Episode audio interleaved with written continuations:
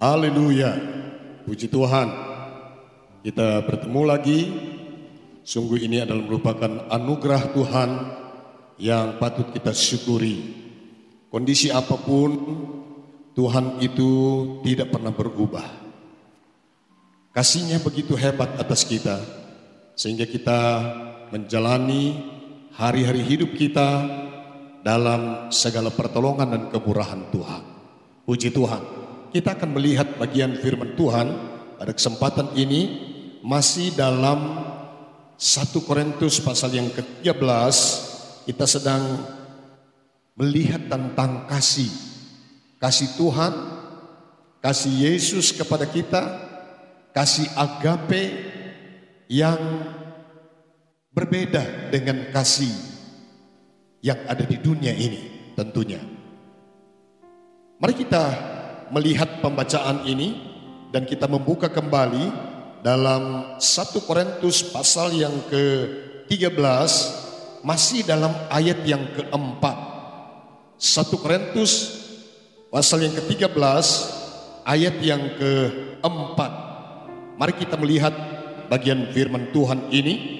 Saya bacakan untuk kita semua dalam ayat yang keempat 1 Korintus pasal yang ke-13 berbicara tentang definisi atau batasan-batasan pengertian tentang kasih yang sesungguhnya.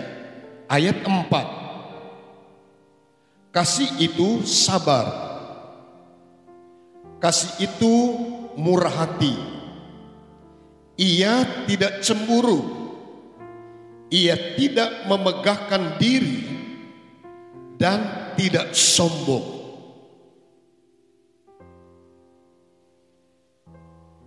Bagian ini merupakan bagian yang kelima. Apa yang ditulis tentang kasih dalam Alkitab. Sungguh hebat kasih ini.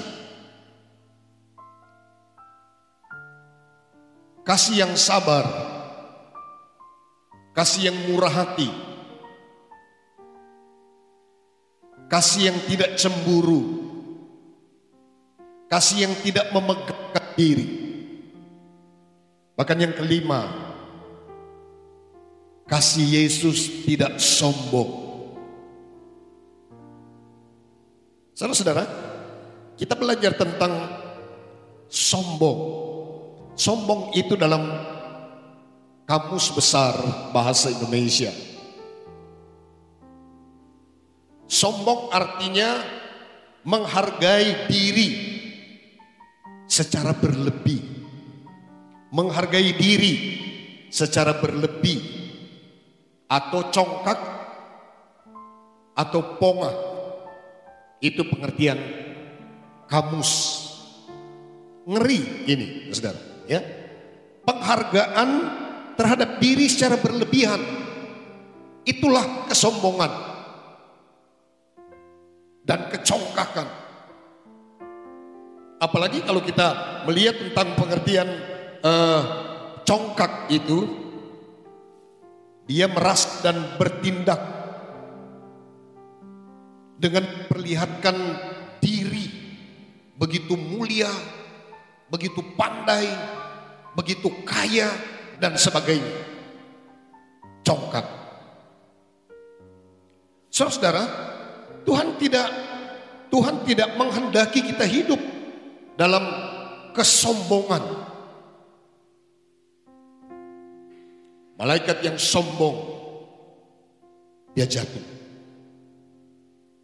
Semua bentuk kesombongan itu berakhir pada kondisi yang memalukan atau dipermalukan. Saudara-saudara, ada begitu banyak contoh dalam Alkitab tentang bagaimana kesombongan yang telah diperlihatkan oleh orang-orang. Nebukadnezar yang sombong. Goliat yang sombong. Lihat saudara-saudara, apa yang terjadi dengan hasil kesombongan? Tapi saya ingin membawa kita kepada seorang raja yang sombong. yang berkuasa, yang mengalahkan bangsa-bangsa. Dia adalah Sanherib, Raja Asyur. Asyur adalah satu kerajaan yang begitu kuat, begitu hebat. Bahkan dia mengalahkan Israel yang kedudukan ibu kotanya di Samaria sebagai kerajaan utara. Bahkan ketika kita belajar tentang sejarah Israel, sejarah Israel itu putus di tangan kerajaan Asyur. Tidak ada lagi cerita tentang Israel sesudah penyerangan Asyur. Sedangkan Babel yang begitu kuat dan hebat dikalahkan oleh Asyur. Ini kerajaan yang begitu hebat dan dengan pengalaman-pengalaman ini, ketika Sanherib menjadi raja di Asyur, dia begitu bangga dengan pencapaian dan hasil-hasil dari bangsa ini. Asyur itu punya kedudukan ibu kota negara kota Niniwe, terkenal sekali kota ini, begitu luas, begitu begitu besar kota ini. Tapi kota ini tergolong kota yang jahat. Kita tahu persis. Niniwe begitu sangat terkenal ketika dihubungkan dengan Yunus yang disuruh oleh Tuhan untuk mengabarkan apa yang menjadi rencana Tuhan bagi kota yang besar ini. Nah, saudara-saudara, kemudian raja ini datang dan mengancam kerajaan Yehuda yang waktu itu rajanya adalah Iskia. Iskia masih tergolong mudah belia. Umurnya baru 25 tahun ketika dia menjadi raja. Menggantikan bapak. Dia ditakuti oleh Asyur. Dia mulai mengevaluasi kondisi kerajaan ini yang begitu hebat. Dia mengalahkan bangsa yang ada di sekitarnya. Dan Iskia sempat meminta pertolongan bangsa lain termasuk Mesir. Tapi akhirnya satu saat Hizkia pun tunduk dan memberi membayar upeti kepada Asyur. Tapi satu saat Hizkia mempunyai satu langkah yang berbeda. Benar-benar dalam kondisi yang sangat takut ini. Dia hanya mengingat bahwa di dunia ini ada Tuhan. Bahkan Tuhan yang dia percayai berkuasa di bumi dan di sorga. Sehingga dalam keadaan ketakutan dia menyampaikan pesan ini juga kepada seorang nabi namanya Yesaya. Yesaya mengatakan siapa yang berani dengan sombongnya merendahkan Allah. Dalam dua Raja-Raja 19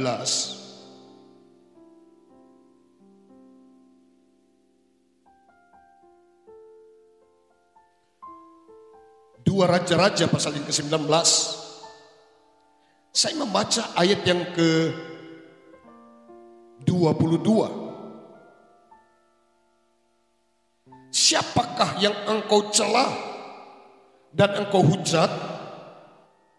Terhadap siapakah engkau menyeringkan suaramu dan memandang dengan sombong terhadap yang maha kudus Allah Israel? Ya saya telah menyampaikan ini. Suruh sampaikan ini kepada Raja Asyur. Sanherib yang sombong itu. Karena dalam kesombongannya dia tidak hanya menentang Hizkia dan rakyatnya. Tapi dia menentang Allah. Dia mengatakan dalam beberapa tulisan ini. Bangsa manakah dengan Allahnya telah menyelamatkan dia? Tidak ada. Semua bangsa yang dikalahkan yang punya Allah, masing-masing punya Allah, semua ditundukkan oleh Asyur. Apalagi hanya Hizkia dan kerajaan Yehuda. Kesombongan Sanherib itu begitu hebat. Tetapi Yesaya seorang nabi yang disuruh oleh Tuhan menyampaikan ini. Menyuruh kepada Hizkia sampaikan kepada raja itu siapa yang dia hujat dengan sombongnya. Saudara-saudara, malah kalau kita melihat ini, Yesaya telah menubuatkan tentang raja ini. Ayat 7, sesungguhnya aku akan menyuruh suatu roh masuk ke dalamnya. Sehingga ia mendengar suatu kabar dan pulang ke negerinya. Aku akan membuat dia mati rebah oleh pedang di negerinya sendiri. Tentaranya begitu banyak Pasukannya begitu hebat. Dia punya kekuatan yang dia banggakan dan andalkan. Makanya dia sombong. Dia begitu memberikan penghargaan yang berlebih terhadap dirinya. Ingat saudara, siapa pun kita, kita tidak bisa mengandalkan apa pun yang ada pada kita. Walaupun kita punya kelebihan-kelebihan. Jangan kita merasa dan bertindak dengan diri yang begitu mulia, dengan diri yang begitu kuat, dengan diri yang begitu kaya dan sebagainya. Saudara-saudara, akhirnya apa yang terjadi? Akhir dari catatan ini. Saya bacakan di pasal yang ke-19 ini beberapa ayat terakhir. Ayat yang ke-35 dengarkan ini baik-baik supaya kita tidak berlaku sombong apalagi menyombongkan diri di hadapan Tuhan. Ayat 35. Maka pada malam itu keluarlah malaikat Tuhan lalu dibunuhnyalah 185 ribu di dalam perkemahan Asyur. Keesokan harinya pagi-pagi tampaklah semuanya bangkai orang-orang mati belaka. Orang sombong itu selalu direndahkan. Orang sombong itu selalu ditundukkan. Makanya saya ingin mengatakan kepada kita, jangan sombong. Katakan amin. Siapa pun kita, jangan berani kita menyombongkan diri apalagi di hadapan Tuhan. Berapa banyak orang-orang yang dalam kesombongan sekarang ditundukkan. Mereka ada di jalan-jalan raya dengan ber, bertekuk lutut di hadapan Tuhan, memohon pertolongan Tuhan. Padahal mereka adalah orang-orang yang kuat, orang-orang yang kaya, orang-orang yang pintar, Ini sangat relevan dengan kondisi yang terjadi sekarang. Bahwa tidak ada orang yang dapat menyombongkan diri apalagi di hadapan Tuhan.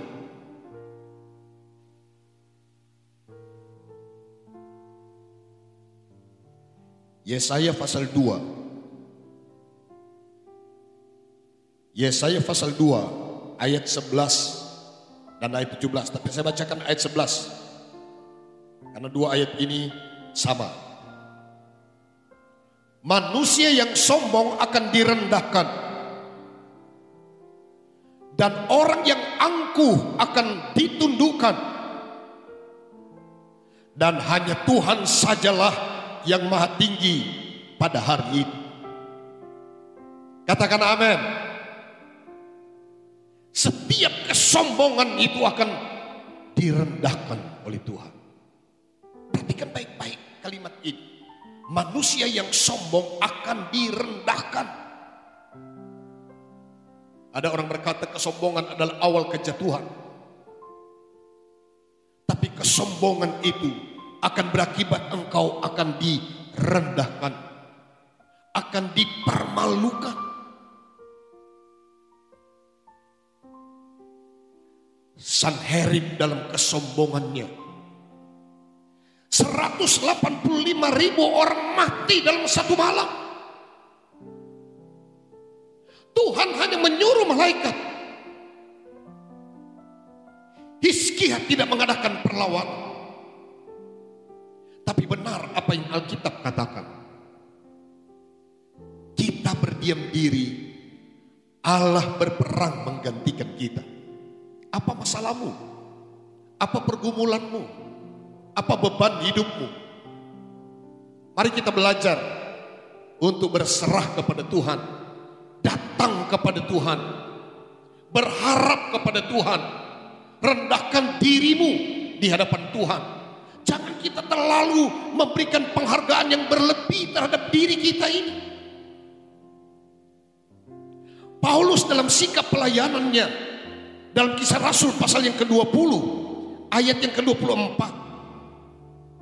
Mari dengarkan firman Tuhan ini. Kisah Rasul pasal yang ke-20 ayat yang ke-24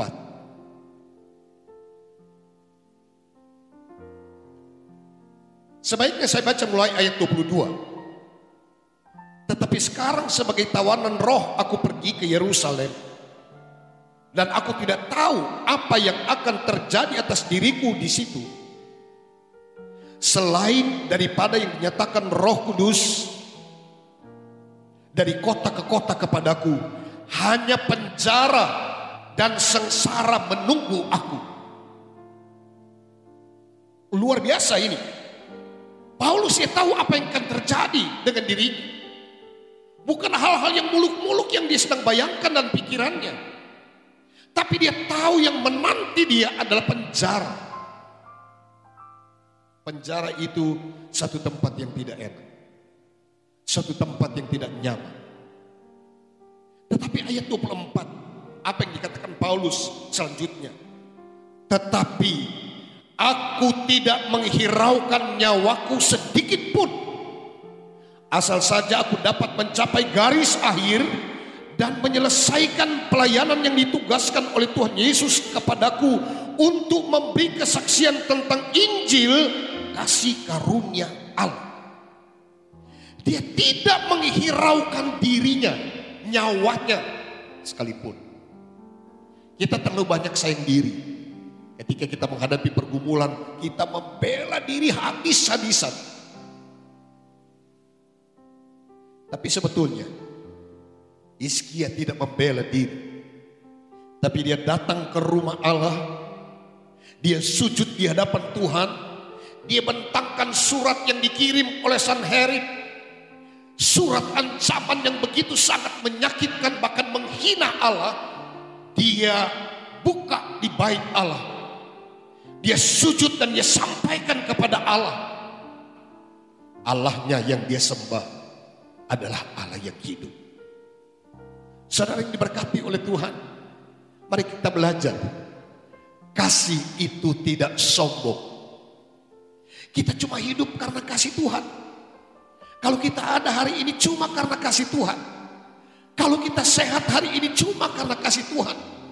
Kalau kita diberkati hari ini cuma karena kasih Tuhan. Apa yang bisa kita sombongkan? Jangan belajar hidup sombong tapi belajar hidup merendahkan. Ayat terakhir, dua buah ayat terakhir saya ingin bacakan untuk kita. Yang pertama dalam satu Petrus pasal yang kelima, ayat yang kelima. Satu Petrus pasal yang kelima, ayat yang kelima. Demikian jugalah kamu, hai orang-orang muda, tunduklah kepada orang-orang yang tua. Dan kamu semua rendahkanlah dirimu seorang terhadap yang lain. Sebab Allah menentang orang congkak. Tetapi mengasihani orang yang rendah hati. Haleluya. Haleluya. Tuhan menentang orang congkak, orang sombong, orang jemawa, orang ponga. Tuhan menentang, Tuhan tidak suka, Tuhan merendahkan. Bila engkau hidup dalam kesombongan, engkau hanya akan direndahkan. Tetapi kalimat berikutnya, betapa indah kalimat ini. Tetapi Tuhan mengasihani orang yang rendah hati. Haleluya. Rendah hati adalah merupakan bentuk penyerahan kita kepada Tuhan. Puji Tuhan. Daud dia punya pengalaman yang hebat sampai dia memberikan pernyataan dalam Mazmur pasal yang ke-60 ayat 14. Ayat yang terakhir kita melihat ini dan kita percaya kepada Tuhan sambil berserah kepada Tuhan. Mazmur 60 ayatnya yang ke-14. Dengan Allah akan kita lakukan perbuatan-perbuatan gagah perkasa. Haleluya. Sebab ia sendiri akan menginjak-injak para lawan kita. Lawan Yehuda, lawan Hiskia begitu hebat. Yang mati saja 185 ribu dalam satu malam. Tidak dicatat berapa sisanya. Tapi waktu Sanherib pulang ke negerinya. Di Niniwe. Ketika dia sedang beribadah menghadap Allahnya. Dia dibunuh oleh dua putranya sendiri. Benar-benar orang ini direndahkan oleh Tuhan. Karena dia terlaku, karena dia telah berlaku sombong. Tapi orang-orang yang rendah hati. Daud mengatakan dengan Allah kita lakukan perbuatan-perbuatan gagah perkasa dengan Allah. Dengarkan baik-baik. Dengan Allah artinya apa? Dengan Allah kita menang. Haleluya. Dengan Allah kita sukses. Dengan Allah kita berhasil. Dengan Allah kita diberkati. Dengan Allah kita disembuhkan. Dengan Allah dan dengan Allah. Rendahkan dirimu dan berserah kepada Tuhan. Haleluya. Haleluya. Tuhan memberkati. Tuhan menolong kita. Puji Tuhan.